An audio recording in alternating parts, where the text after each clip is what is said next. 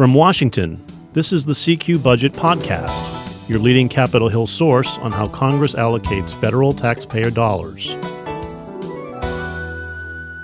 I'm David Lerman, your budget tracker. And I'm Jennifer Shutt, budget and appropriations reporter. And we want to look at where we are with President Biden's big infrastructure spending plan uh, this week, because the legislative strategy for this is really unclear at this point, and Democrats seem really torn on how to tackle this. And there is this this real dilemma now, I think, within the party. Do they shoot for a bipartisan plan, as Biden says he really prefers, or do they go the route of budget reconciliation, as they did with pandemic relief, where they jam it through on a simple majority party line vote without any Republican backing. And this has been re- really tearing at them, and they haven't settled on a strategy. Meanwhile, the clock is ticking. Uh, they're really hoping to get something done by the summer, according to Speaker Nancy Pelosi. And it's looking increasingly to me like that timeline may slip because they're going to need more time for this as they as they drag this out, wondering how to tackle it. And the latest uh, strategy idea, which which is kind of interesting here, came from Chris Coons, senator from uh, Delaware, who's close to Biden, who talked up this idea this week of sort of splitting the difference here and doing a two pronged strategy that calls for working with Republicans on a bipartisan bill, which would get you maybe $800 billion of the package, and, and Biden's package is over $2 trillion. And then they would do the rest of the package through reconciliation with Democrats only. So you'd have a two step process. You'd have to, which would require two bills, could take twice as long. Um, whether that flies, we don't know, but that's the latest idea. Jen, this seems to be a real dilemma for Democrats. Yeah, this yeah. is something that Democrats have been discussing internally and um, with various White House stakeholders since President Biden announced his proposal for this sort of 2 trillion plus infrastructure package. They obviously have the option of moving through reconciliation, but I think one of the big questions right now is whether or not, regardless of the size of the package or what's in the infrastructure package, whether or not uh, more moderate Senate Democrats like West Virginia Senator Joe Manchin, Arizona Senator Kyrsten Sinema would support anything that moves through reconciliation. They have really been pushing leadership for the last few weeks um, to try to pursue a bipartisan path. And so it sounds like there's some interest in doing that. But really, if you put everything that Republicans support in one package, um, it's going to leave a lot of issues that progressives and the Biden administration and even some moderates want to accomplish um, kind of in the garbage can for the moment. And so I think that's one of the things that the parties are struggling with. Yeah, because you know Republicans have really been united against Biden's plan. They just say it's way too big, way too expensive and deals with a lot of stuff that isn't strictly infrastructure to their mind. So there's no way they're going to back the full thing.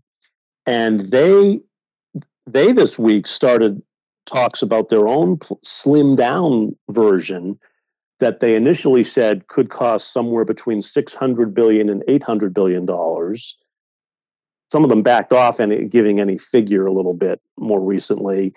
Uh, they're really keeping it open ended as to how much they, it might cost, but clearly it would cost a lot less than $2 trillion.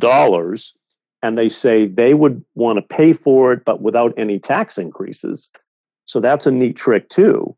Um, so that that if that's all they're willing to do is 600 maybe to 800 billion dollars the question then is would democrats take that as half of a victory um, and spend time working on that deal and then having to come back on a second shot to do all the rest of it through reconciliation. That's a that's that's a tough workload there. I think there's a lot of different issues happening right now right? And so if Democrats do decide that they want to pursue a bipartisan infrastructure package through the traditional legislative process, Republicans in the House and the Senate sort of need to coalesce around what they would want in a bipartisan infrastructure package. And negotiations on something of that size and scope are going to take several weeks to potentially even a few months to accomplish. Um, and there's going to have to be give and take as there are in any large scale spending negotiations in Congress. And so, even if Republicans can coalesce around one infrastructure package, in order to get Democrats on board, they're probably going to have to also support in the end um, some of what they don't determine to be traditional infrastructure projects.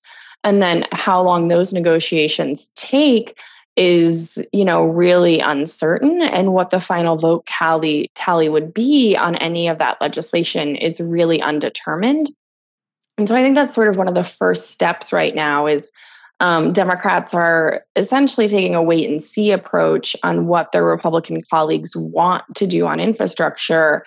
And I think, you know, Democrats in the White House have said that they are willing to give this negotiating process a little bit more time than they did on coronavirus relief. So Republicans in the House and Senate do have some time to figure out exactly what they want to do on infrastructure but they don't have months and months and months. This is a legislative priority for Democrats in the Biden administration. And as far as anyone has heard from leaders you know, during the last few weeks, they would like this wrapped up most likely before Congress leaves town for its August recess. And so there's time to negotiate, but Democrats aren't going to wait forever until they start advancing this legislation. You know, last year they did finally do a bipartisan pandemic relief bill but it took months and months and months and that's kind of the thing they want to avoid right now is they don't want this to drag on till the very end of the year if they're if they're going to go the bipartisan route on the other hand you know reconciliation has its problems because jen as you pointed out not all the senate democrats are on board with reconciliation so they may not even be able to do it anyway with a simple majority vote if, if they don't right, even have right. 50 votes for it and then oh, one of the issues with Senator Coons' idea and some of the ideas to sort of split this infrastructure proposal into two packages, one that would be bipartisan and one that would go through reconciliation, is that if you're going through reconciliation with essentially the pieces that don't get bipartisan support, I think the vote count there is going to be really challenging because if you take out all the pieces um, that Republicans and moderates don't support, you're probably going to be left with more of the left leaning elements. And then you're going to have not only a vote count issue in the Senate, but you're probably going to have a vote count issue in the House too. And so I think that's one of the things that Democratic leaders in the White House are weighing on this sort of two step approach where they would do one bipartisan package and then one package through reconciliation is if you leave all of those more left leaning elements to a reconciliation package, there's not necessarily a guarantee that you can keep moderate Democrats on board and actually pass that through the chambers with a simple majority. Yeah, that's a very good point. You know, the House Budget Chairman, John Yarmuth, Democrat from Kentucky, was telling us the other day that he didn't, he wasn't big on this two pronged idea precisely for that reason that he, he was saying that could really put Democrats in a box because you would do what he called the easy stuff in the bipartisan bill, and then you'd be left with all what he all the hard stuff he calls it that would be left for a reconciliation bill the Democrats would have to pass on their own. That the elements that are a little less popular, um, and so it gets even more dicey. And you know, it's interesting. Chris Coons, the the, the big backer of this two pronged idea, is very close to Biden, but the White House did not endorse his idea yesterday. Uh, the White House spokeswoman Jen Psaki was asked about it at the White House briefing yesterday. She wouldn't endorse it. She just said something like, "There's a range of views on the Hill right now about how to tackle this, and we're not, you know, we're leaving to Congress the the decision on legislative strategy." So that's kind of telling too. Is that is there's not there's not a wild enthusiasm for for for Coons's idea, um, and so we we really don't know which way they're going to go. It, there's there's really pitfalls to both a bipartisan bill and a reconciliation route. Coons is trying to do a little of both. And then the problem is how much time do they have? Could they actually get both done? That, that's talking now about passing two bills, on top of which Biden has another piece of his recovery plan coming um, on education and healthcare stuff that he wants to get done this year. So, I mean, that would be three bills. I mean, it, it really starts piling up. If Democrats were to decide that they want to do some or all of the infrastructure package through reconciliation, getting to those reconciliation instructions isn't going to be as um, sort of easy as it was when they used that sort of fiscal 21 budget resolution shell to get reconciliation instructions for the coronavirus relief package. They have two options at this point. One is to work through the budget process for the fiscal year 22 budget resolution, which is going to get into debates on discretionary spending, mandatory programs, and tax policy, which is going to be really challenging for Democrats to work through and ultimately adopt a final version of that budget resolution. Or they can go this sort of more confusing and a bit murky route, which is to try to sort of rewrite some of the fiscal 21 budget resolution that they used for reconciliation for the COVID 19 package to do a second round of reconciliation instructions through that. But exactly what and how Democrats can do with that second round of reconciliation instructions remains really unclear. And it sounds like House Budget Chairman John Yarmuth and a lot of other key players in that process actually haven't even seen the Senate parliamentarians ruling in detail and so there's a lot of questions about what exactly they can do with that and how they would be able to advance legislation under that process. And so I think, you know, while reconciliation is definitely part of the conversation, getting reconciliation instructions isn't going to be as quick and as um, sort of carefree for Democrats as it was earlier this year. Yeah, I mean, the complications there are really mind boggling now uh, even to to do reconciliation. If they decide to do reconciliation, then the question is, you know, you need a budget resolution for that, and then the question is this this new idea that Chuck Schumer has of revising the budget resolution for the current fiscal year. This gets really confusing, but that would give them another crack, an extra crack at a reconciliation bill.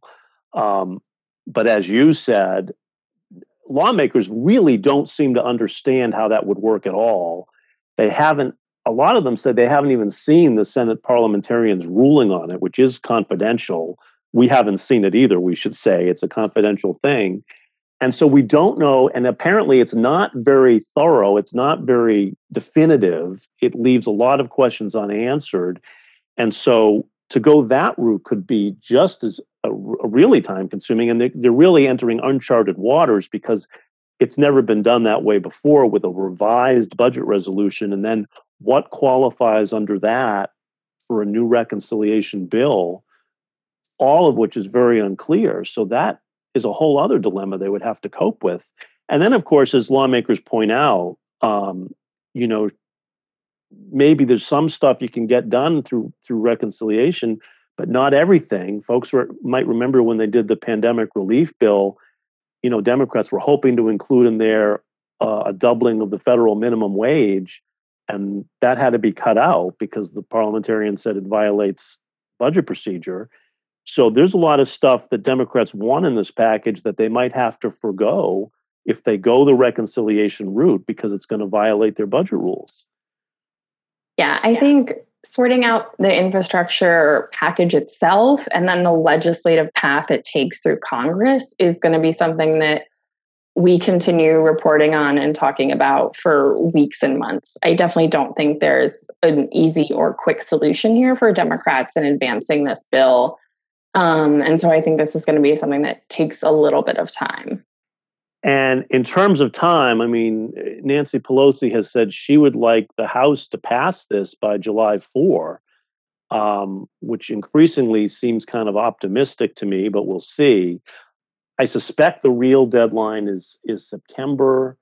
Um, I know that the you know the current highway law is expected to run is scheduled to run dry. I think at the end of September, if they have to pass these budget resolutions first to do reconciliation, it might take them through June or July just to get that done. Um, and, and then they would, the actual reconciliation bill would be in September. So I have a feeling early fall is more likely the timeline.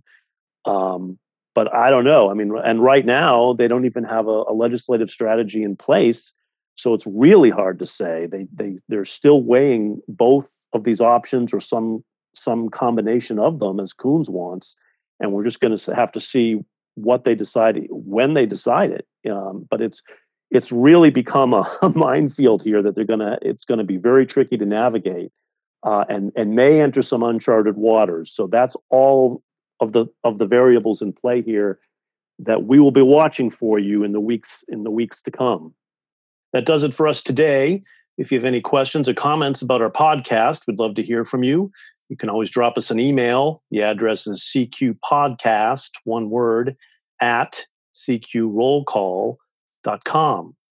The CQ Budget Podcast is produced by CQ Roll Call, a leader in nonpartisan political and policy news and analysis for more than 70 years.